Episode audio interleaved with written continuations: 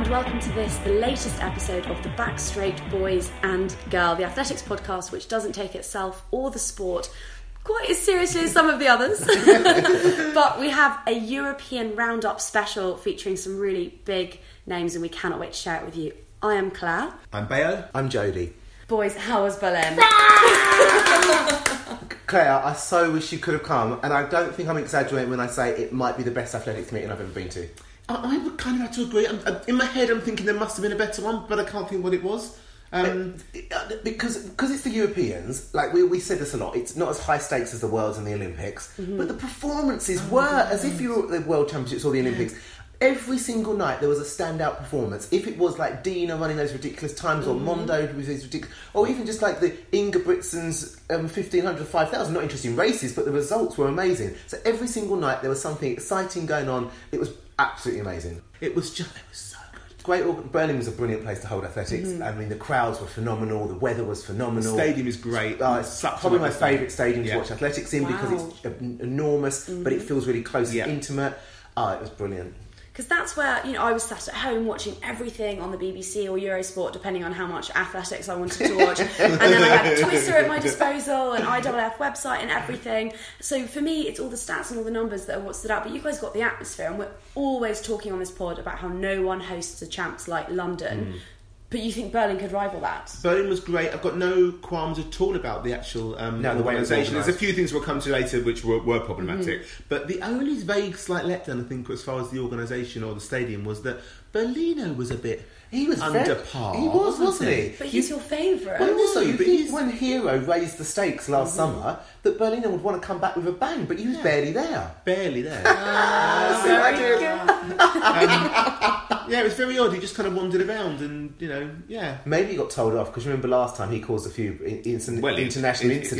Yeah. I was wondering if there was kind of maybe some like, insurance problem or Because something. Because he dropped Melaine Walker last time, do you remember? Yes, he did. I've seen that on YouTube. That's awful. But no, overall, it was it was just amazing. And loads of athleticos out there by Yeah. the Loads, yeah, loads, loads, loads. Hi, I'm Greg Rutherford, and you're listening to the Back Straight Boys.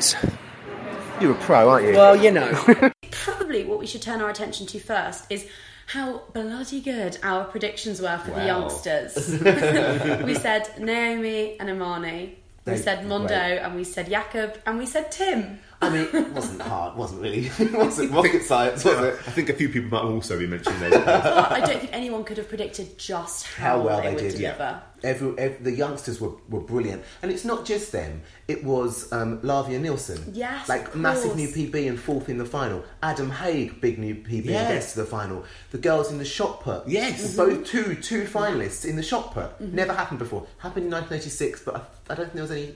Uh, qualifying round then, so, so it, oh, it was just brilliant. Um, um, so many good performances and through a real depth of performance Yeah. from the British team Across And the board, Across the board, yeah. it's spread out as well. I mean, it, it was sprints heavy for for obvious reasons. Yes. But there was in every event you could see someone who did really well. Even like never mind just the youngsters, Nathan Douglas, Yes. like doing a massive Yes. season's best. And It was that, that kind of thing mm. really made the championship. I think a couple of you're right. We've got the youngsters, we've got some of the older athletes, and then there are a couple of coming of ages. Yes. And we'll turn to talk about Cat, obviously. But Melissa mm-hmm. Courtney is now Yeah. on two Welsh records in August alone, and Eilish McColgan. Finally, it all came good for her. That- so good to see. That may have been my favourite. It's, it's my equal favourite Yeah. British performance. What I loved about Eilish was she did basically. I think she's been listening to this podcast. Um, she did what we've been saying for such a long time. That if she had the confidence to go with the pace, Mm-hmm. then she still she still has that great kick at the end, you know. And she didn't just go with the pace; she made the pace. You know, she was basically it was like, if you want to win this race, you're going to have to beat me. You know. Mm-hmm. Um, I think Sifan Hassan had the race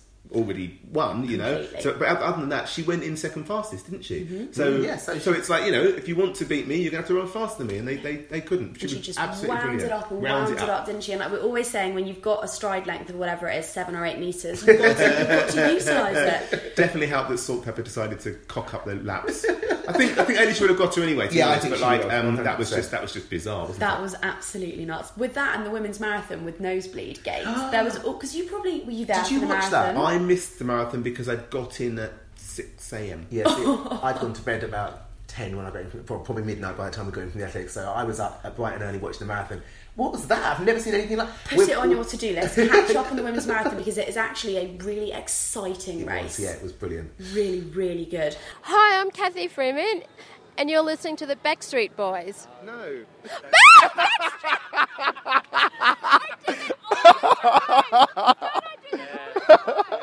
Shall we each, perhaps, before we chuck in some interviews, because you guys came back with so much fantastic content, talk about one youngster that really impressed us? Um, so mine, uh, just off the top of my head, would probably be Laviai because we saw her at the Diamond League where she came, in the 400 meter race. She came fourth Britain. She set a PB, but we saw her afterwards in the mix zone and she was really upset. And I was like, "Don't be upset. Listen," she said, "I felt awful in the last um, 100 meters." And she also said, you know, I was, I came, And I came fourth. I came in here to fourth. try and be the first Yeah, Brit. Yeah. And I said, but if you set a PB while feeling awful, you're on good track. And it doesn't. Don't worry about here. Worry about what happens in Berlin. And she really proved herself. Really proved herself. Mm, it was phenomenal. absolutely And it's did. We know, we know she's great. She was European Junior Champion. She did great indoors. And then she was injured last year. So it's really nice to see her back on track, really making those big strides forward. Because I think her PB was from indoors previously. She'd gone faster indoors than she had outdoors. So 51-2 is a, a great stride forward and really looks good for the future. Um, my oh, can I also just say again? We will come to this, I'm sure, in a bit. She had to run Three an extra rounds. round. Yeah. Of course. Yeah. And So- stinky lane draws too. Totally, and Yeah. so she actually went into the final as fastest. Ended up coming fourth. No, Mm-hmm. no shame in that whatsoever. But just in what might have been if there wasn't that ridiculous, um, um, ridiculous new plan where people have to do extra rounds. Um, mine is going to be Tim Duckworth. Yay. Wow. now, I mean, he obviously didn't end up with a medal, almost exclusively down to one shocking event. Mm. Um, but oh my god, the 1500 is an event that you can you can work on. You can get you know you, you, will, get, you will get faster. It's not faster, technical, won't is it? It's No. just just do a bit more running. The, the I think the problem with he he, he basically led the ho- for the whole thing, didn't he? Yeah. Um, we'll come to Kevin Mayergate later, I suppose. But um, he basically led into the very last event, and maybe he was second going into the, the last event. But it must be so. It must really mess with your head. It'll be a real problem when you know you've got that last event where it's all going to go. Totally. But it's not Wrong. just the last event; it's the event before as well. He's Of quite, course, quite yeah. poor in the javelin. He is, but what I mean is like, all, if it's stacked that that that um, early, you know, you're you know going on and on and on and on, it's coming towards it that it's going to go wrong.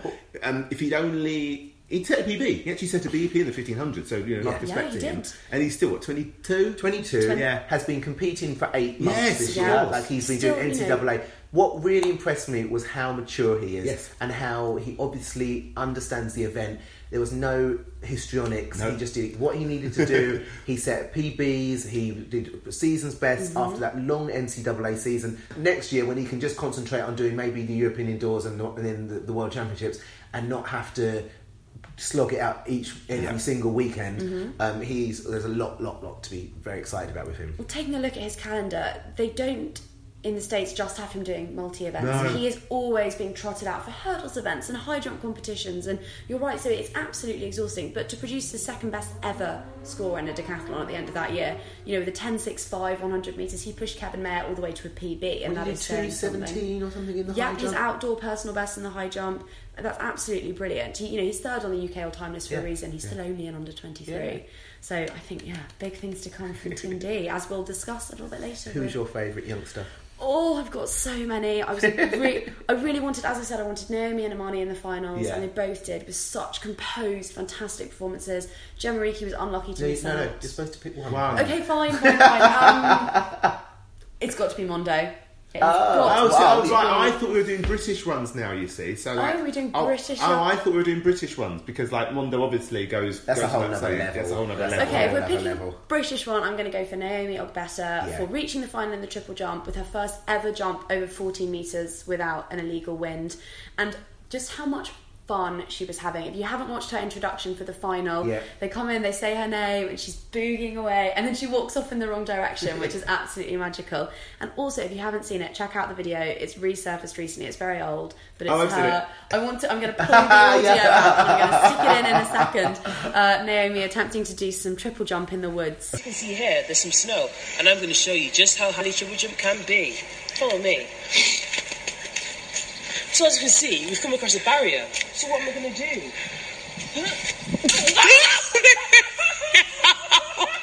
Okay, fine. You wouldn't let me talk about Mondo as my British breaking kind of breakthrough star, European bolter. Can I talk about him now? Yeah, go on. I mean, this the star of the championships. Absolutely. What he achieved, I don't even, I don't know how to do it justice. I Mm. really don't. You know, apart from 580, he made first time clearances all the way up to and including 605, and he's a teenager. It's, I mean, it was phenomenal to watch, and we were in the stadium, and we kept wanting to go downstairs and do interviews. But this this event kept going. It was so exciting because it wasn't just him; it was Morgunov, it was um, Yes. uh, Lavillenie. Lavillenie. Both the poles were still in at six meters, so it was a really high standard competition. And to be that young and that composed, surrounded by all these other people, and to have that mental strength. Never mind the phenomenal um, technique and all the rest of it, but it's. I mean, it was something really, really, really special. It was it was so sweet. It was such a lovely moment, and I obviously the only thing I get emotional about ever is athletics. So I, got, I got a bit like welling up when he did he did six meters for the first time, and all the others were coming Yeah, over they and, like, did. and even like in the middle of the competition, you know, he's beating them, and like um, Renaud Lavillenie comes- was running over there hugging him and everything, and I'm just thinking like, Got goosebumps. yeah, I know, and I was just like, um, I remember because it's really hard when you go to a meeting to watch the athletics, you know. But at the same time, we do a press accreditation. We're supposed to be doing interviews and that. Um, but there comes a point when I, I think Jodie was like, "We need to go down." I said, "Right, stop. We're not doing any more work tonight because I'm here to watch an athletics Yeah. meeting, and I'm not not watching this." And it that's was the so. thing. It was also in in the um, mix zone. The TV was on showing it, but it was like ten minutes behind, so. You couldn't keep up with what was going on, so I was like, right, we're, we're not moving. I'm not doing any more interviews. I'm sitting and watching. I mean, I know we do a bit of journalising, but like we're fans. Yeah. Number one, that's Yeah. what we go there for. And if if if journalising gets in, in the way of fanhood, then journalising can go out goes the out the window. Totally. Uh, the fourth biggest jump of all time and one of the biggest talent, talents at the champs, absolutely indisputably. You caught up with both him and his. And his dad. 605. Coming into that championships, would you expect to jump that high? I mean, how, how could anybody expect that? I mean, uh, everybody, uh, everybody jumped great. 590 got fourth place, which I mean doesn't even make sense. I thought that might be the jump that wins the gold medal. And uh, I mean, it was a crazy competition. Everybody jumped so great. Everybody was thriving off of everybody else's energy, and it was one of those meets, kind of like All Star Perche indoors, where everybody just kind of like yeah, like thriving off each other's energy and just he makes this and then I make this because he made this and then it's just kind of this chain reaction and uh, you know, I, I was if I wouldn't have made 605 me and Timur would tie for first place at six meters. So I mean this this meet was kind of just fantasy land and it wasn't really real almost. And so I don't know to be able to come out on top is uh, if I would have jumped 605 and I wouldn't have won out, I got four, I wouldn't even care. But to be able to, for it all to come together just so perfectly is just, it's a dream. I guess, I guess all the reps when I was younger kind of leads up to these moments like this because on the back of the runway, I don't, I don't think about anything. Muscle memory just takes over, and I, I just, my body just does what it knows it should be doing. It does what it's been trained to do for 14 years now. You must be a very proud dad today. Yeah, very much, very much so. Great day. Now, we've seen, obviously, remember you as a, as a pole vaulter, 580 yourself. Yeah. And I remember seeing videos of Mondo back when he was like 8, 9, doing the pole vault. Did you always know he was going to be this good? I didn't know he was going to be this good.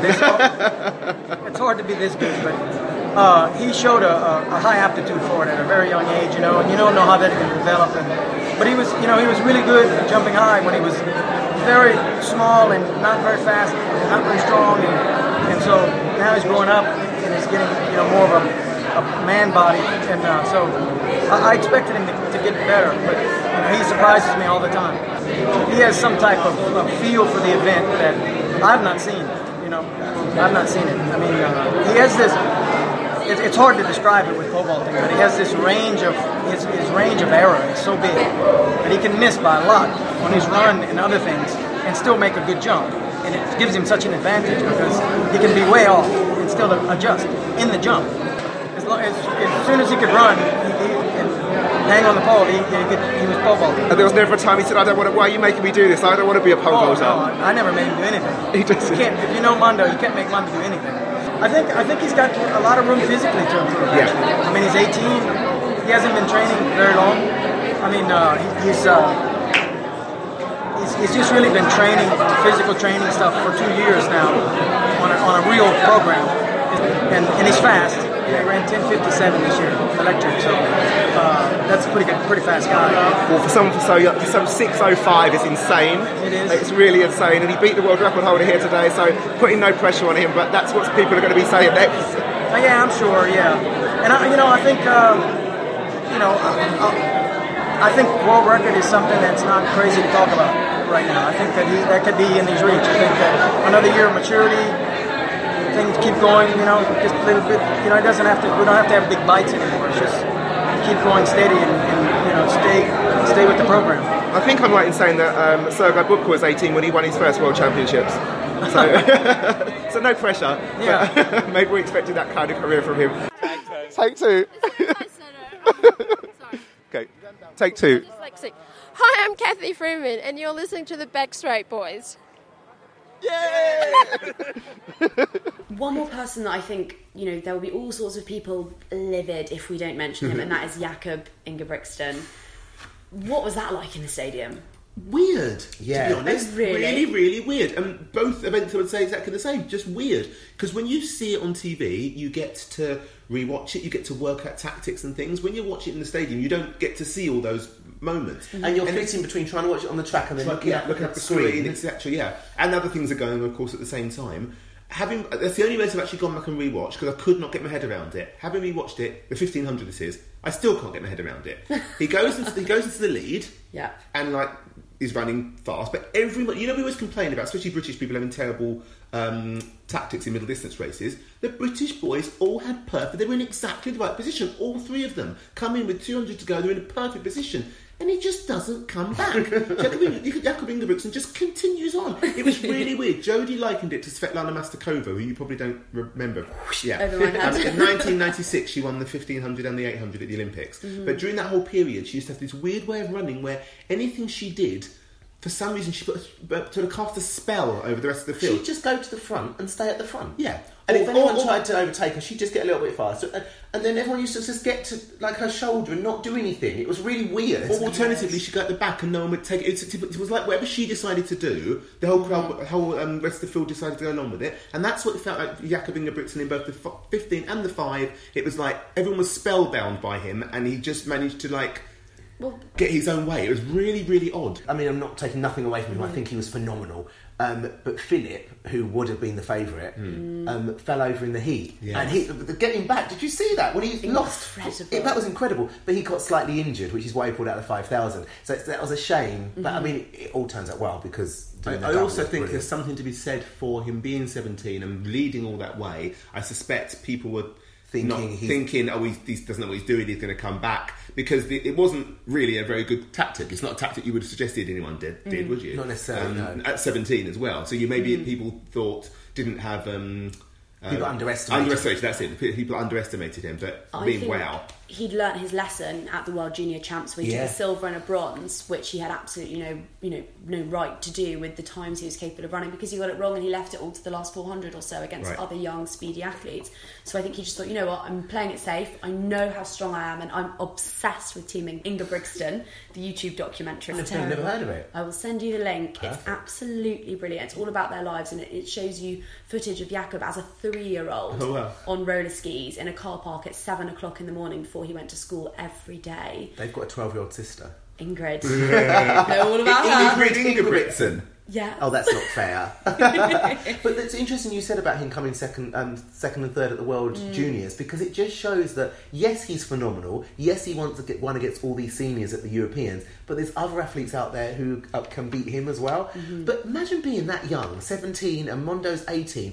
And that accomplished. I mean, I- what was I doing at 17 It, or it does, 18? it does vaguely make concern me a bit because little like, bit, when yeah. you're double European champion at 17, where do you, Where do you go, go? from there? I mean, on the world stage, he hasn't proven himself quite yet. He's obviously run very, very fast, but like hasn't had the chance to do Olympic or world medals, of course, because he's too young. But you can't help thinking There's going to be a this massive um, drop off. You know, also there's going to be a massive amount of pressure on him. And at the massive World pressure, that massive Joey's gonna expectation. win. Exactly. Yeah. He just next year it should be a consolidation year where he just gets in finals totally, hundred percent. Yeah. Hi, I'm Sally Pearson, and you're listening to the Backstraight Boys. Here's a question. Mondo and Diaco were able to produce those performances when it really counted despite being teenagers. What excuse is there for Kevin Mayer to put in three no jumps. Well, no, in come on. We know it was a perfectly good excuse. It's because he was expressing Expressing himself 100%. What does that mean? Well, I mean think, anything, I think, load of I think something's lost in translation Yes, a little yeah, bit yeah. because I think what he was trying to say is I was giving 100%. But anyway, I love the fact he said that because it makes means we can take the piss out of him. Um, but ex- yeah, expressing himself 100%. I actually have no sympathy. None. I mean, I, I love Kevin Mayer. Who doesn't love Kevin Mayer? But I have no sympathy for that. I think it's arrogant. I think it's rude. I think there's. It's It's unprofessional. it's yeah, seriously unprofessional as well.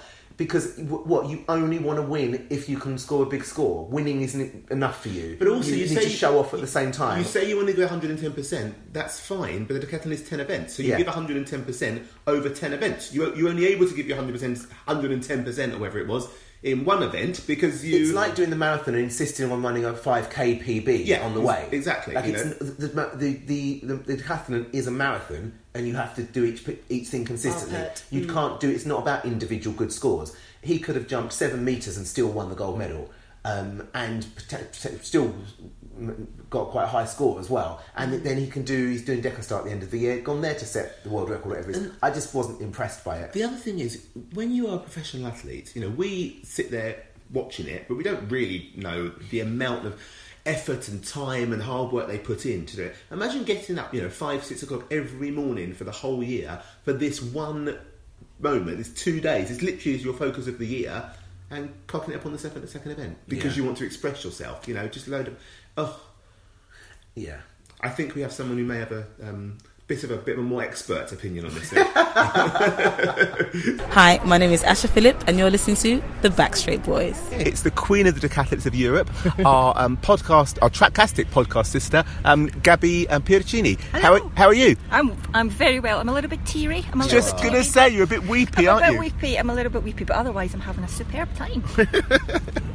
Now, I, you were a bit teary tonight. Tonight, I was very teary last and night. a bit beery last night. As Beery well. and teary last night, absolutely.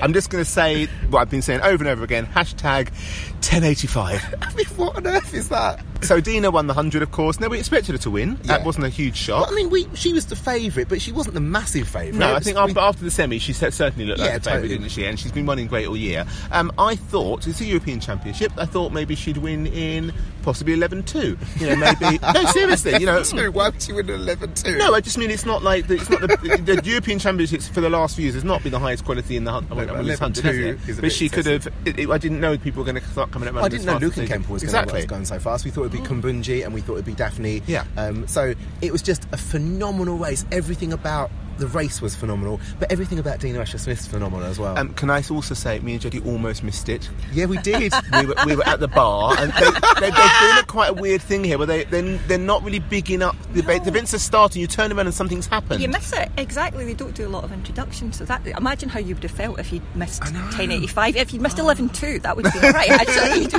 They're really quick. The turnover events is really quick as well, which is not. And the other thing, they don't have any of the medal ceremonies in the stadium, which helps things move along. It, but it's annoying as well. What do you mean? I hate middle ceremonies. They Yeah. just bore me stupid. Um, but at the same time, when something really great has happened, I think it's a bit sad for the athlete not to. Yeah. I mean, who's who's there cheering them? They, know. people are Some cheering them. on- randoms who happen Yeah. to be we've, walking past. we've just come out of day two, and I've just spent two days watching the decathlon. I can't go to the medal ceremony now because it's tomorrow, and it's tomorrow night, and I go home tonight, and I bought the decathlon package. So sorry, guys. Anyway, back to Dina. She was phenomenal. Everybody loves Dina. I'm sure we'd say Daphne was not as good as we expected to be, which bodes well for us for the 200 metres. um, so quickly on to the men's 100, where again I thought that a British um, uh, victory was likely, um, but then Jimmy Vicaut came out in the semi. I did a Jimmy Vicaut. I did- did exactly No, what Jimmy Vicaut did. Which he done 9.97 and I thought, oh, could be in trouble here. Yeah. Didn't even show up. I didn't notice he wasn't there. So it was just typical Jimmy, wasn't it? I mean, someone said it was like he's he's France's answer to Asafa Powell. Yes, yes. And Yeah, it is, exactly. and he is. He just just um, I think it was a wee tweak or something. Um, but well, it's always there's always- something. But he, but he was why after. He was in the mix zone afterwards, happily chatting to Yeah, everyone. I don't know what Happened. run 997 in the in that? You could have done it a little bit easier. You could have got through in. I think 10-1 would have. I don't, I don't know exactly, but 10-1 probably would have got him through. Just calm your passions a little bit. Stop putting it all out there. It's very weird. For a man as fast as he is, and he's won what 92 or something this mm-hmm. year, and he's been around for a good decade now, hasn't he? He he has won two European bronzes. yes, That's just pitiful, Yeah, isn't it it? is. It Really, is. really is. Um, but anyway, Zharnel won. No.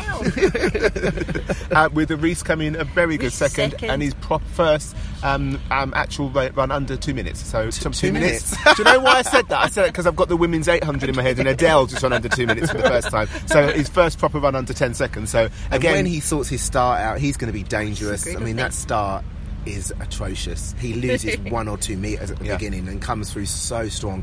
Um, I want to see him do some 200s and I want to see him do some 60s indoors as well. Yeah. Um, so, more importantly, here we are with the queen of the decathletes of Europe, having literally just watched the decathletes of Europe at the European Championships. But the story of yesterday was in the decathlon, actually, wasn't it? And what didn't happen? But well, Gabby, you're going to tell us, t- tell us for your thoughts about what's been going on with the decathlon. To this, this, So, so European Champs was very much set up as Kevin Mayer's attempt at the world record. I mean, it wasn't said as such, but he's been so good all year that that's really what we were all coming to see. We were all coming to see Kevin have a go at the world record, and he looked amazing. He set a PB in the 100 metres, uh, 10.64 I think it was. It was absolutely stunning. So we thought, right, we're going to see something special here. But then we went into the long jump, and he had a couple of fouls, and they looked really good. They looked really close to eight metres.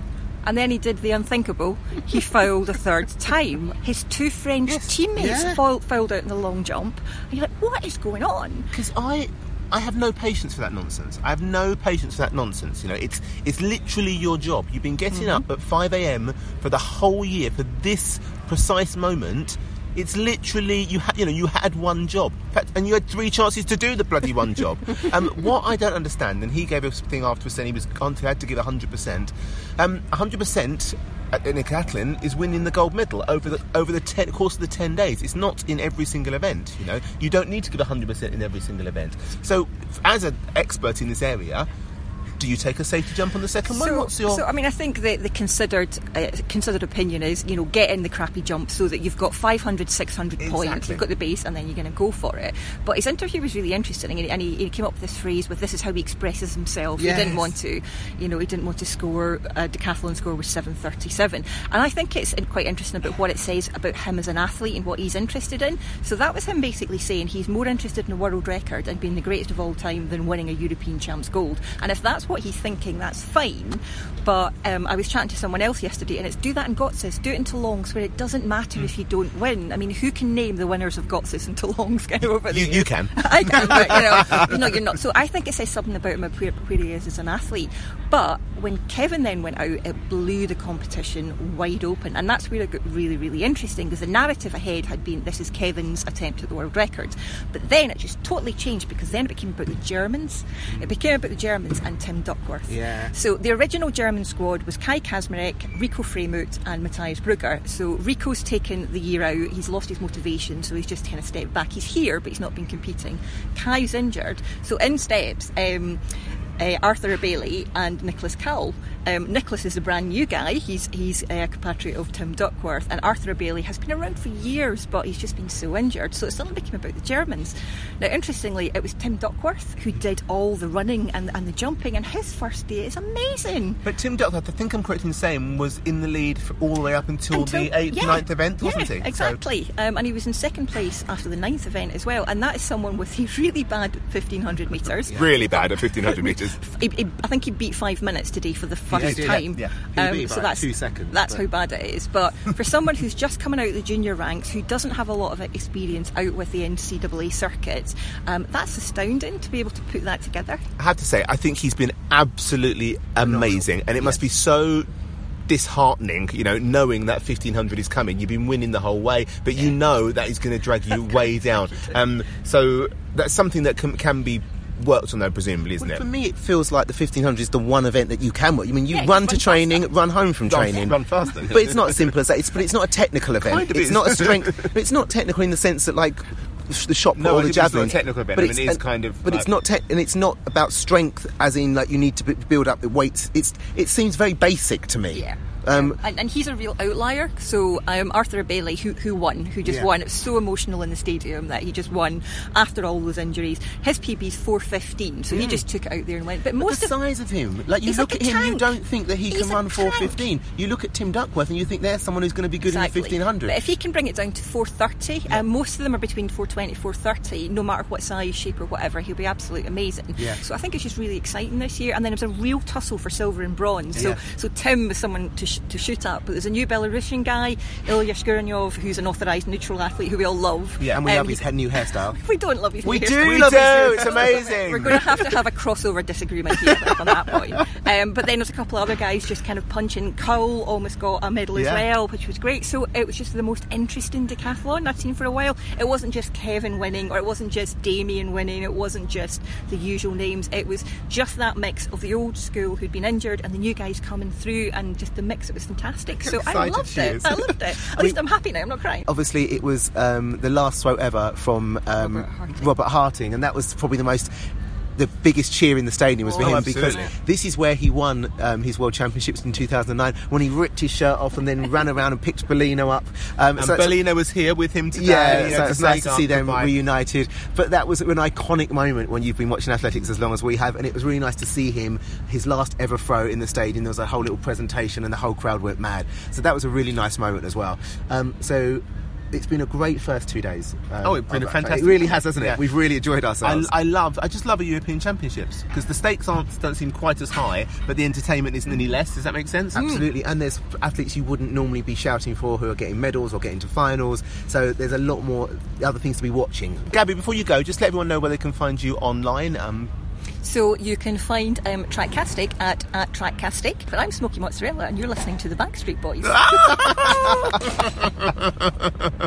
thank you ever so much. Thank you. Talking of multi events, um, how. It was. I mean, there was one point when I, I was. Sorry, we're talking about heptathlon now. but there was one point, and I can't remember what it was. But Kat was smiling, and I almost cried. Was it her shot put? I know. I've, I don't. I can't. I remember it was a big. She came up on the, the screen, screen, a and I big- turned she and was- saw, saw the screen. It might have been her shot put. No, because we were sitting No, that it was side. a shot put because she did the shot put, then she ran over to her coach. She jumped to the and ran over to the And coach. I was he- like- went, because seeing Kat smile Yes. during a heptathlon During a and enjoying yeah. herself, it's it's like night and day. It's she the fact that she did well obviously made her happy, but the fact that she was happy and enjoyed herself made her perform well as well. Yeah. So they're combined, and it was she didn't do amazingly in every event. Um, the the high, jump jump was wasn't poor. wasn't great. The Um, long jump was the long- okay. I mean, it was the best she's done in the long jump Yeah. in the in a, Hurdles. yeah. There's so much room for improvement still, and she's only six fifty seven points behind Nafi. And we talk about Nafi as if she's unbeatable, but she was here won by sixty points. I think in the World Championship she won by thirty something, and the year before she beat Jess at the Olympics by only sixty points. So she doesn't always perform optimally, and next year hopefully Kat can if Nafi makes a little mistake, which she did in the high jump. Kat can jump on that. Yeah. That's Yes. that's the next thing she needs to do is have that kind of killer instinct. And also, she's almost got like the, the anti Tim Duckworth, you know. Whereas Yes. he he knows he's got this terrible event at the end. She knows she's got a killer event at the end. Yeah. So if she's close to anywhere close to you, Mm. she can run a sub two ten, whereas Nafi can only just run a Yeah. sub two twenty. You know, so like there is there is a definite um, end. And that's what's so interesting as well because we talk about how Kat's really poor in the throws, which she is, but Nafi's atrocious at the 200 and the 800. Yeah. And it almost balances each other out. If if if Nafi hadn't thrown that ridiculous 57 javelin, Yeah. if she'd thrown 52, which is more normal, then Kat would be the winner. Yeah. Um, so it's going to be really exciting going forward. It's what we've been looking forward to, ha- isn't it, for so long? Finally, yes. But you have to hand it to Nafi that she is the Yeah. consummate competitor. Yeah. Her ability in the long, we saw it in the long jump, we saw it in the shot put, and we saw it in the javelin. Last round, personal best in the shot put, one of her biggest jumps ever in the long jump. She has an inane ability to tap into that final percent, which every athlete sometimes only reaches, you know, once in a career. She can just find it. and especially um, in that this is the, this is the difference between her and Kat. In the long jump, her best is I think six sixty two. She jumped six sixty. Yeah. Kat's best is six ninety three. If she jumped six ninety, she'd be the champion now. Absolutely. Now right. that's not fair, obviously, because different people do things differently. But Nafi has that ability to perform at her best in a heptathlon. Yeah. Kat did it this time in the throws, which was brilliant. But now she needs to do it in her strong, strong events as well. And yeah, because even little things like the high jump, when Nafi doesn't live up to her potential in the high jump, just Kat had done three more centimeters. That's forty-five points, you know, or, or thereabouts. So it's like it's about getting that, taking that opportunity when it comes, isn't it? But I mean, I've got nothing but Oh, absolutely to no, say. she was Big fantastic. PB, Yeah. 7,000 6,760 something, six seven five nine. Yeah, six seven five nine. Um, so it was insanely awesome, and it'll give her so much confidence going forward. But I talked to both of them afterwards. That was one amazing competition today. Yeah, that was crazy. Um, yesterday was a bit disappointed. Uh, that was oh, that was not bad, but that was not that was just an okay day, and okay is just not good enough. Um, I started the day thinking I'm able doing it. It's gonna be hard, but I have to I have to try. My main goal was really to walk out of the stadium having no regrets, thinking you did your best, you did all you can, and yeah, you can be proud of this year and what you did. And I really yeah pushed myself in the long jump, in the javelin throw again, and I'm really happy it paid off. Now, the competition between you and Kat is something that us fans have been really looking forward to for the past two years. She really stepped it up a level. You've got a, a big new competitor going forward. Yeah, she did a uh, big improvement in the in the throwing, which was uh, his uh, weakness, and she's really good in the running and in the jumping too. So um, yeah, I think it's going to be uh, very tight uh, in the following uh, years, and we have so much great young athletes. We have a really crazy generation, and I think it's going to be very interesting. There's going to be lots of competitions now when it comes down to that 800 metres. You might be a long way ahead and she's going to try and catch you.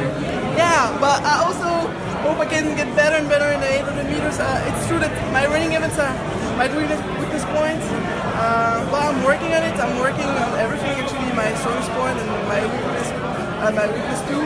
I think there's points I can get from everywhere. so, uh, so yeah, that's the goal for the following years. I think you have to stay focused on yourself because somebody can do so much better than you in one event, and uh, in the next event it's going to be the opposite. So yeah, just stay focused on yourself. That's something you've been very good at is um, you're a great competitor. You needed a really long javelin throw and you threw a monster javelin throw. Where do you get that competitiveness from? Um, as I said, I don't know. It's just like the, the mindset uh, I started the day with.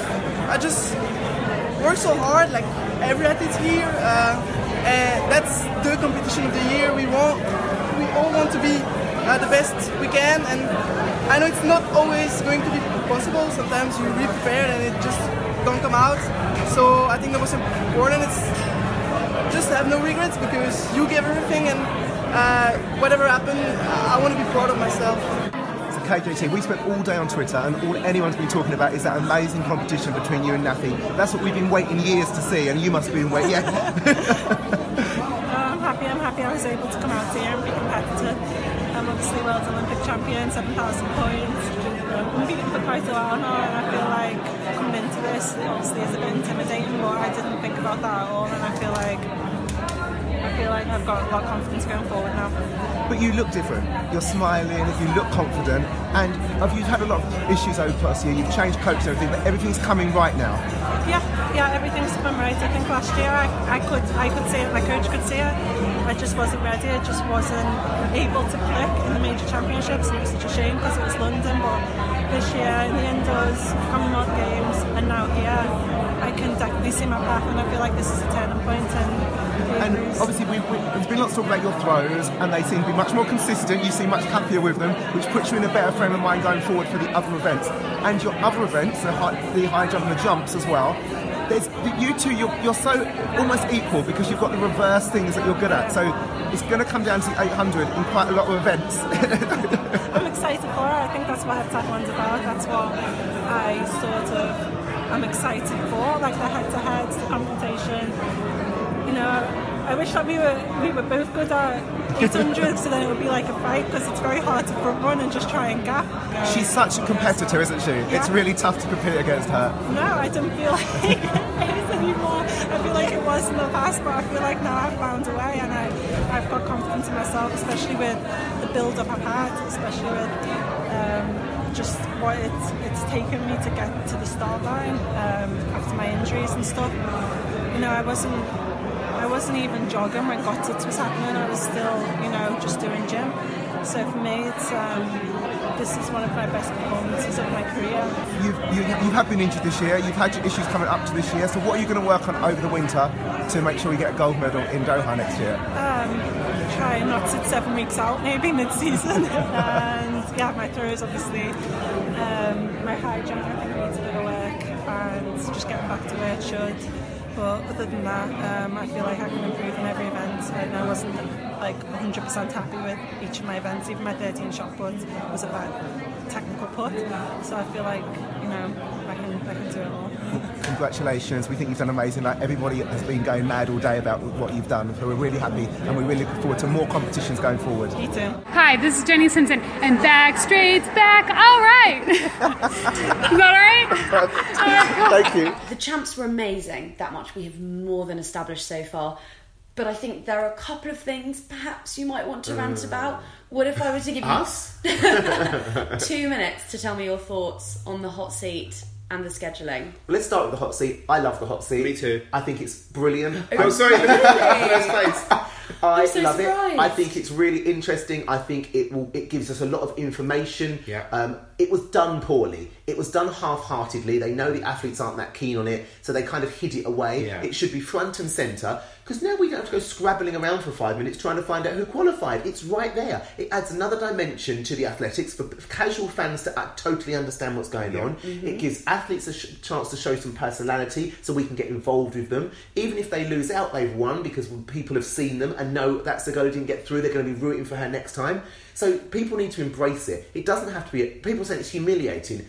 You're either in or out either way. So just because there's a camera on you, you what you need to do if you get through, you cheer and you smile. If you don't, the other person gives you a hug and you shrug and go next time, and Yeah. it gives you some motivation. But also, it's done in lots of other sports. Yeah. not, it's not like a wholly new concept. They do it in um, like winter sports, don't they? They do it in like the luge or whatever. And It's that- slightly different because it's you- slightly it's different. you ranked, you expect him totally. to go out, But but- even thinking like ice skating, you know, you sit there and watch Yeah. what the scores come in. If you've done badly, you've still got a camera right on you. In cycling, you sit on a thing with a, on a throne until you get not chucked, chucked Yes, off, you something do. like that. You so there's- literally there's- sit on a throne. The problem with it was, especially in the stadium, is it it was kind of half on a screen, but it wasn't explained. Yeah. The athletes were allowed to wander off or have their back to the camera. Um, you sometimes saw it up on the screen, but no one had told you what was going on. It was just a mess. Um, they halfway through the maybe maybe sort of two days before the end, they started to get a bit better. I don't know what it looked like on TV or even if it was shown on TV. Well, there was an Um, interesting little video that Michelle Samat um, put up that was Yes. it was really good. I think it was from the men's hurdles and then the women's 400,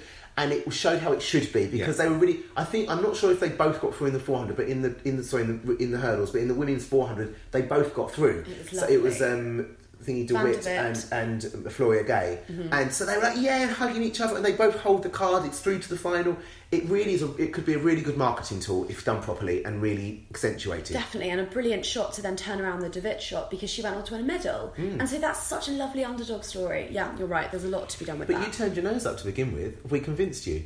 No, the hot seats. I just thought you wouldn't like Oh, them. I was- no. I, I think they're great. I love. I love a bit of No, drama. I don't mind some innovation if it makes sense and it's for a purpose. And this makes perfect sense. It really, it could really help. What It just- about that innovative schedule then? Oh, my, don't get me started on that schedule. It was ri- ridiculous. I don't know who approved it. I can't imagine that someone would have handed it in and whoever got to decide went, oh yeah, this looks good. Well, I, I tried to find out that. I spoke to the organising committee and I got palmed off and they said speak to European Athletics, they've agreed it. Well, now we know that European Athletics didn't come up with the schedule, that was the organising Yeah. committee. So European Athletics just said it was presented to us and we agreed it. It was ridiculous. I mean, ridiculous. Not and not because of first of all we were complaining about the relays overlapping the individual events, Yeah. which was outrageous. And uh, it, Spain, for example, um, like they barely got to the final. Did they get? To, yeah, they did in the end, didn't they? Get Yeah. to the final Yes. because they had to run their. They couldn't put their best athletes in it. Um, um, but it was more than that. It was things I hadn't really noticed, which was these act- extra rounds, not for the hundred oh, the meters. extra fucking rounds. In the World Championships, that was brought in for countries that are allowed to enter one person. Someone from the North Norfolk American, Islands. yeah, American Samoa who's got a shot putter they put in 100 because Yeah. they used to be able to put in any event, didn't they? Yeah. And then like a decade or so ago, they decided people could only like run a sprint because it gets them out the way quicker. Yeah. So you suddenly got like Trevor Misipeka. exactly Trevor exactly Trevor From Mississippi. American Samoa. Go, go go and look, go and look him up. Is he Um, the Eric the Eel of the sprints? Yeah. Oh, Yeah. Well, he was really a hammer thrower. His sister won a world championship medal in, I think, 1997 in the yeah. hammer. Um, and then, um, so he, for some reason, he got to run and he won the 100 once. But that makes, I mean, it's, that's not particularly I, nice. I, but it makes I sense. think it's I think it's rude anyway, but Yeah. at least it makes sense. But you don't introduce it for a 400 Hurdles. hurdles. I mean, who on earth okayed that? That's disgusting. I mean, absolutely disgraceful. Um, as we said earlier about Le- Levi in the um, in the 400, She did. it. She did have to do an extra round. Mm. She um, ended up coming fourth in the final. Who knows what would have happened if she hadn't had to do that? But it also meant she didn't do the relay. Yeah, she couldn't be in the relay at all. Although having said that, both Floria Guei and Jessina Sweetie, who came first and second in the relay, and both ran yeah, the final. they did well. run the final. So in the fight chose not to. I don't blame her at all. But people shouldn't be put in that position. It was, it was just just awful, awful. And then things, of course, like the 800 and 1500 clashing, or the sorry, the, the women's 1500 and 5,000 on the same night. the same night. That was bizarre. No, it was worse than that. It was the, the 1500, 3000 steeplechase, and 5000 in a row. So not only does that mean that nobody can do different events, but also does everyone really want to watch an hour of women's middle distance? I mean, obviously we do, but like Claire currently has her hand. Up. all putting our hands up. But just, But just that's scheduling wise, for TV wise, that, that's yeah. that's rubbish, isn't it? I mean, who, who can, no it was it was just appalling. Didn't actually affect the enjoyment of the um, didn't affect the enjoyment of the um, competition at all. But it was just really frustrating. Um, some of the athletes were a bit frustrated as well. Laviai, you had to run three rounds, unlike some of the others, yeah, and you, you've been very vocal on Twitter about this, but it's turned out quite well, I think, hasn't it? Yeah, I mean, like, I'm hoping to go to the World and Olympic Champs, hopefully in the next two years, where we'll have to run two rounds. I was a bit annoyed. I'm not gonna like. I'm so disappointed when I got my lane draw because I just thought I've timed my championships to run best here, not earlier in the season. So I thought I'm not that different to the top 12. I was watching 100 hurdles yesterday, and they qualified with 12.8, and that's the top 12. I'm thinking that's not fair. So um, I don't know. You just you deal the hand you're given, aren't you? So I just had to stick to my race plan, and hopefully I'll recover well for the final. But I know going into the final, it will be running through my head that some girls have run one less round. So We spoke to you at the anniversary games, and you weren't very happy because you'd said you'd come like third or fourth Brit or something. And we said to you at the time, it doesn't matter what happens here. You ran a PB. It matters what happens at the championships, and you've really, really come good today. I know I was a bit disappointed that day because I know my strongest part of the race is the finish, and I didn't finish well there, so I was like, oh, I'm really disappointed with that. But when I ran a PB though on heavy legs, I just thought I'm going to be in good shape for the Euros, which is when it counts. So um, I guess it doesn't really matter anymore. yeah, I'm pleased with my performance. I don't want to put any pressure on you, but you know you've actually qualified first for the final. Oh, oh, hopefully I'll get an inside a better lane, so I know what's going on in the race. But I have to stay calm. That's what I did today because I had lane eight, so you can't panic. So yeah, I'll just I'll watch it back today and just see what my strengths and my weaknesses are, and hopefully go a little bit better in the final. So I'm here with Martin Rooney. Congratulations on your silver medal in the relay. Well done. Um, now, what do you think about the basically the clusterfuck of a schedule that's going on here at the Europeans? Uh, they fucked it up. Simple as that. Um, at no point do they really consult the athletes and say, "What do you think?" Like, well, actually, no. A- Amsterdam. I spoke to them in the medal podium. The head guys. I can't remember his name. It's really annoying. But we spoke about it, and they said like two rounds in an Olympic year for the top 12 makes sense. You want people to be here. You want the top athletes to come. But in a non- non-Olympic year, it doesn't work because your your product is having the athletes out there. If you don't have them out there as much as possible, you've devalued your own event. So, like, it's it's sad. It's a sad situation because it's everybody wanted to see Matt run three rounds. Everyone wants to see Warholm run three rounds. The 800, everyone ran three rounds. So why couldn't we do it in the 400 and or two? And not, if it was four rounds, I'd understand, but three, no, doesn't make sense. It's an advantage to do less races, simple as that, and 400 and four hurdles. But from a purely marketing point of view, I'm trying to sell a product, but I'm only going to have my product out there for a little bit of time. Less time than I actually could use it for. So to me, it didn't make sense at all. If there's four rounds, and yes, you have a shot putter running the 100 metres, of course, have a separate race to that. That's their Olympics. It's an incredible opportunity for them. Fantastic. But don't devalue the actual event. And do, I don't want to say it's devalued the medal because it's incredible what Matt's done and he's, he's run incredibly well. And fuck, he's running good. Anyway, um, But worse than that is the actual um, timetable because the, the the hurdles and the 400s and the 200s and the relays and the heats are all muddled up. There's literally n- n- no um, no probable no no possible explanation I can think of why they did this. Have you had any idea? Have you been told at all why this was happen- why this happened? So we protested it quite early uh, when we saw the timetable come out, and we were told, go away. Germany basically decided this is their championships, they're going to set a timetable, the best opportunity for German athletes to make finals. And I kind of wish Britain did that, but we don't. We try to play fair for everyone. Um, having the 400 final for the women on the same day as 4x4 final is a piss take. Like, we didn't have our, our Brit- British first British athlete, uh, female athlete this year, Laviai, wasn't in our 4x4 team. It's a joke. The women's four, hurdle, uh, four hurdler from Belgium had to run their 4x4 heats in the morning and then the four hurdle final in the evening. It doesn't work. It's not fair. Like, she actually sacrificed her final. And how's that fair? Like, what pissed me off the most is they didn't like the Borlées are European champions in 4x4, right? The, the Belgian team. They didn't ask them once. Like I spoke to them on Twitter and whatever text message, and I was like, put a protest in. They, their, their country wouldn't put a protest in. Well, it failed miserably because Germany got no medals in either final. So They've done. It's a fantastic stadium and it's a fantastic event. It's the, only down, there's two downsides: is that the timetable, scheduling, and uh, transport shit. But than we, we weren't aware of that. We, we, we, we've been getting the tube. I think the other thing was originally the 400 medal ceremony was meant to be today, this afternoon. So the Borlées and Matt were meant to go to a medal ceremony today, and then come back and do their relay. They'll take the piss. No, they are taking the miss, and we would 100% agree with you. But anyway, enough of the negative. It's been a great champs. Congratulations on the silver medal. Well done, and we'll see you soon. Hi, this is Tony Minichiello, and you're listening to the Back Straight Boys. Perfect. Now, you two had a bone to pick, not with our middle distance athletes, because some of them acquitted themselves brilliantly. I mean, we've left with a gold and two bronzes in the 8s and 15s, but Yeah, we. I was. I was really upset with, especially in the, in the boys' 800 meters because they were a bit shit, to be honest. I mean, not even getting to, like not getting to the final, or those that did get to the final just ran really poorly. Oh, Elliot Giles was really messy, wasn't he? I mean, it was all the people, messy. yeah. Everything. was- n- No one is strategic in that race. You have to know where you're going to be at what time and have your own plan and run to your strengths. Adam Kszczot is the perfect example of that. He is tactically phenomenal. Yes, he's insanely talented, and it helps to be.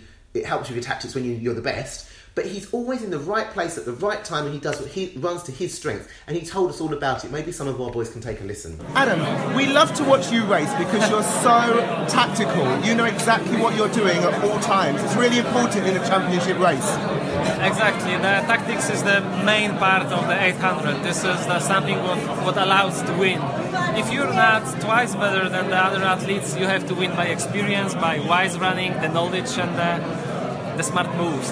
I think some runners they don't watch athletics. They don't watch the 800 meters. They don't know what other people are going to do. I know you're a fan and you watch what's going on. Uh, it's not that easy. If you're running in the, in uh, really back of the group and you still have to run economically, you have to run effortless, and this is the hardest part. That you have to be so mentally strong to believe that you're doing the, something right, you're doing something good for yourself, and you're still able to win. No matter what, no matter if you're the, the eighth on, in the group, the, the last, very last position, and the, the guy in front is 10 meters uh, ahead, so uh, it makes no difference for you. It's it makes you a better athlete. So at the European Championships, you have lots of gold medals, and you have medals at the at the World Championships on the global level. Next year in Doha, are you going to use those tactics to get a gold medal? Oh, we'll see. Uh, next year I'm not going for the indoor season, so uh, the, it's gonna be different preparation. And first, first of all, it's gonna be preparation for the Olympic se- season already. So I'm gonna change a little bit in my training program, and uh, hopefully it allow allow me to to win medal in Olympic Games. Hi, I'm Morgan Lake, and you're listening to the Backstreet Boys. I mean, we can't finish without talking about one special lady. Oh, Julie, Asher.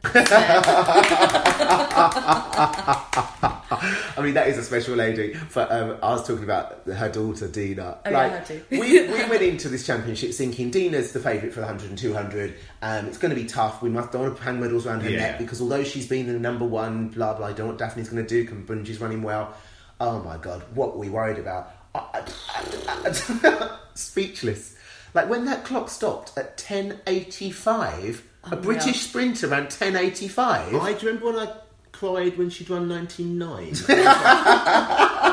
because I was like, I, I kept, I kept getting emotional every time I saw that not under 11 set 10 something in front of a British sprinter.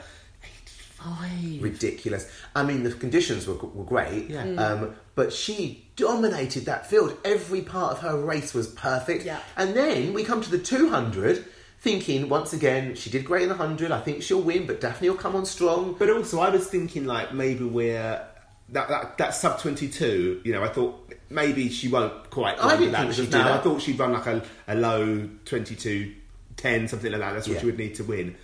She didn't just like sneak under twenty two Oh. seconds. She exploded. Honestly, both those races, gun to tape. It was like she was weightless. It was Yeah. just amazing. It was so dynamic and fluid and. And oh. also, I don't know quite what happened, but in the relay, she took over in about third place, Fourth. didn't she? Fourth, Fourth place, place. and Yeah. won by about three metres. Yeah, it was phenomenal. It was like one of those, you know, we don't expect this of a British sprinter, you know. I remember, do you remember that leg that, leg that Christine Arron ran? Yeah, in, in like, in 98, 98, the European 98. And it was like something, f- like a mythical, a mythical sprinter from like America or Jamaica or something, not not from little old Britain who doesn't have them. It was just, it's, it, ooh. I know it's a different event, but do you remember that relay leg that Floria Guei ran in the 4x4 Yes, in, yeah. in um, Zurich in 2014? Yes. Like, it, it actually, she, she ran 49.8, I think, but Mm. everyone else ran 50 something. So it looked phenomenal. But it was that last 10 metres, she seemed to just. In 10 metres, she made up 5 Yes, metres. exactly. It was bizarre, and that's what Dina looked like in that Yeah. race. It's almost like she's in a totally different gear to everyone Yes, else. it did. And this was against top top flight sprinters. Yeah. Mm. Um, so it was just a phenomenal championships for her. And I know we say this all the time. Dina's been on this podcast more than we have, but she is such a lovely lady. Like she's so articulate and she's so friendly and she's great at, on TV and she's great in an interview. And everything about her is just perfection. And she's been so well brought up. Yeah. Which is, I mean, it's a bit patch, but she is, and we had a little chat with her mum who was very excited to be there as well. So I'm here with Julie Asher Smith, probably the most excited woman in the whole stadium. Um, how are you feeling? Your daughter's just done the double. I'm feeling uh, uh, stunned and incredibly proud of her because she's worked really hard for it. Last year she was crying about ne- not getting through the rounds at trials where she'd broken her foot and was just coming back. And this year she's worked really hard to bring this on. This was her, her aim and she's done it. But she hasn't just done it, she's done like 1085 and 2189. Listen, listen to that laugh. Stop telling me. I mean, both, it was just about the wins, and the times are just amazing. Still one more race to go. We've got the relay tomorrow. So, what are your thoughts about the relay? Can she do the triple? Listen, the, the relay is a different deal. Um, the girls are really, really talented. So, provided they get it round, it's on. It's, on. indeed. Now, can I just tell you? I don't know if you know what a Twitter legend you are. For us, all, for the fans, the fans love you. They absolutely love you. You engage. You're fabulous. You're fantastic. People just love the fact that you you, you join the conversations. You know, you, you really seem to not taken to Twitter. Um, well, first and foremost, and I'm, I'm an athletics fan, so I follow it all and watch it all. And yeah, if people like what I'm saying, it's all my views. I am a little bit crazy, but keep following. Hi, I'm Dina Asher Smith, and you're listening to the Backstraight Boys. Whilst we're here, and again, you say Dina's been on the pod more than we have. I think we mentioned this, this athlete more than we mentioned probably anyone else combined. But Bianca, another fantastic chance from her. Shout out to Beth Dobbin. Yeah. You know her first senior vest, and I thought. You know, she'll have wanted to go faster. I know she would have done, and she had it in her legs. But it's been a long season Yeah. of continually setting personal bests, and who'd have thought she'd be on that start line? It was it was just great, and it was all little stories like that Yeah. that really make the championships. And like for fans like us who don't, we're not just interested in who wins the men's hundred meters. We haven't talked about that, but how impressive were those two? Um, but it is those little stories about people who gets to a final they didn't expect it to, or um, sorry, but can we just talk about Meghan Beesley? Well, I was going to earlier when I said about my favourite performance of the whole championships, and I said it's between maybe Ailey and one other. That's that's what I was going to say. Meghan, I mean, of all the people in the team, if I could have looked beforehand and said who would I most like to get a medal, Mm-hmm. it, I think I would have chosen Meghan Beesley because she's that kind of. She's always been there. She's a kind of stalwart of the team, you know. And like to finally, after all these years, and from lane one, and it was a pretty strong field as well. Looking at it, you wouldn't have thought she was going to get a medal. She certainly didn't think she was going to get a medal. And um, you turned to Jodie turned around to me just before um, um, she started and said, "I'd love Meghan Beesley to get a medal." He said, Oh, like, did you? yeah, literally. We were like, But yeah, a lot of people great. had money on her as well because it was a very kind of not an open event because I think there was a clear favourite, but it wasn't a high standard No, event this no. year. So you thought you never know anything could happen, especially in, in the hurdles. She was phenomenal. She's such a fighter and she's lovely. Yeah, and absolutely love her. It was so exciting to see her being so excited and getting a reward for all that hard work. I'm Meghan Beesley, and you're listening to the Backstraight Boys. You know, someone else I was really happy to see in Berlin was Leon Reid running for Ireland at last. Um, I know he was at the Commonwealth Games for Northern Ireland and did amazing, but um, to actually get the Irish vest at last after all that dithering, and he's not one of these athletes who's got paid to go to a different country and had to change his name, etc. He wanted to run for Ireland because his mum was from there, um, and I think it was really nice to see him wearing green. He wasn't that happy with how, how he ran, but I think we're going to get a lo- load more from him in the future. And we had a little chat after the race. Now, Leon, I know you're a little bit disappointed, but overall with this season, you must be happy. Yeah, definitely. My first senior final, first Irish debut, the Irish vest, sorry. But yeah, just want more, really. Yeah. But even in this final, you ran okay. You didn't have a bad race. You ran 22.3. It's yeah, not a bad time. 20.3, but it's not 20.03. So I'm always going to be disappointed if I'm not there in the mix. So come back and go again. So just, this is the first time you've ever competed for Ireland, and you look good in the green. Yeah. Yeah. Well, now it's nice, nice kit, and they, they treat me well, and just it's nice to be wanted. So. Yeah, no, it's good. I don't think anyone doubted the reason you're changing to Ireland. Like, we know you can get in the British team. We know that you got a bronze medal at the Commonwealth Games ahead of all the British sprinters. So, um, the, how does it feel now you actually have got that? And what was the process? Because obviously it's been a long, complicated process, and you just found out a few days ago. Yeah, we literally found out on um, Friday, and I flew out on Monday. So, yeah, but it's been difficult. It's been a long couple of years. Obviously, turned down Worlds from GB last year, and then that was like hit or miss, isn't it? So you, even if they could have said on Friday, "Oh, we're not going to let you run for Ireland for another three years," then I'd have probably went to rugby. So, rugby seven. So, yeah, it's a good thing it all did come around in time. So it's not ideal preparation to only know like a few days before the final. You got to the final, you- you've run decently, and you've got a lot more potential coming up. So we're going to see you at the Worlds next year. Oh yeah, definitely. I'm not finished here. That was that was rubbish, man. I'm better than that. Especially at our major final. Yeah, that was dead. So yeah, it needs to come correct next year. So I'm here with the European silver medalist Nethaneel Mitchell Blake. Congratulations, that was a great one. Thank you. Uh, definitely a scrappy one. Um, uh, at the end of the day, what counts is getting a medal, and I'm, I'm happy with that. Um, got to put it behind me now and focus on the relay. Um, now, obviously, the 200 metres at the European Championships, it's quite an open race. I think Guliyev was probably the favourite, he's a world champion. But there was quite a few people there who could have won. Are you happy with where you came today? Content. Yeah. Happy would have been a win. Content is a medal. Unsatisfied would be not a medal, not having a medal. But it happens in the sport. Only three people can place. I was fortunate enough to get second, as you said. He's a he's a class guy, man. He's been running consistent all year. The better part of myself is coming to the latter part of the season, and um, just got to keep pushing and plugging away. And it's the season's best, so you, you brought it at the championships, where, it's where, you, where you need to bring it. It's never a bad time to bring out season's best or opposed best at a championship. Uh, I feel that's a testament to the kind of caliber athlete I am. I rise to the occasion, and I pride myself on that. I was confident in pulling a good performance out. I know I'm in shape, better shape than 2004, but I got to be happy with the medal and keep pushing forward. I don't think this track's very fast. What do you think?